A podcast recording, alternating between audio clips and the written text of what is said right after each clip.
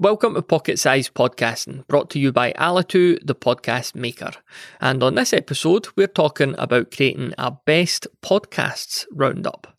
So, lists or roundups are one of the most shareable and searchable forms of content on the planet.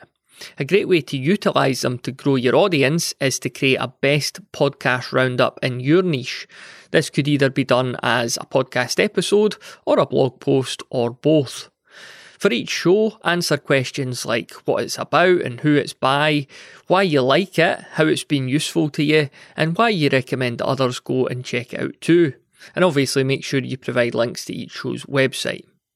When you've published your roundup, email and tag each of the podcasts mentioned, tell them about their inclusion on the list, and ask them if they wouldn't mind sharing it with their own audience too. This is a great win win where you shine a light on other podcasts, but you also end up with a lot of your target audience visiting you on your own site.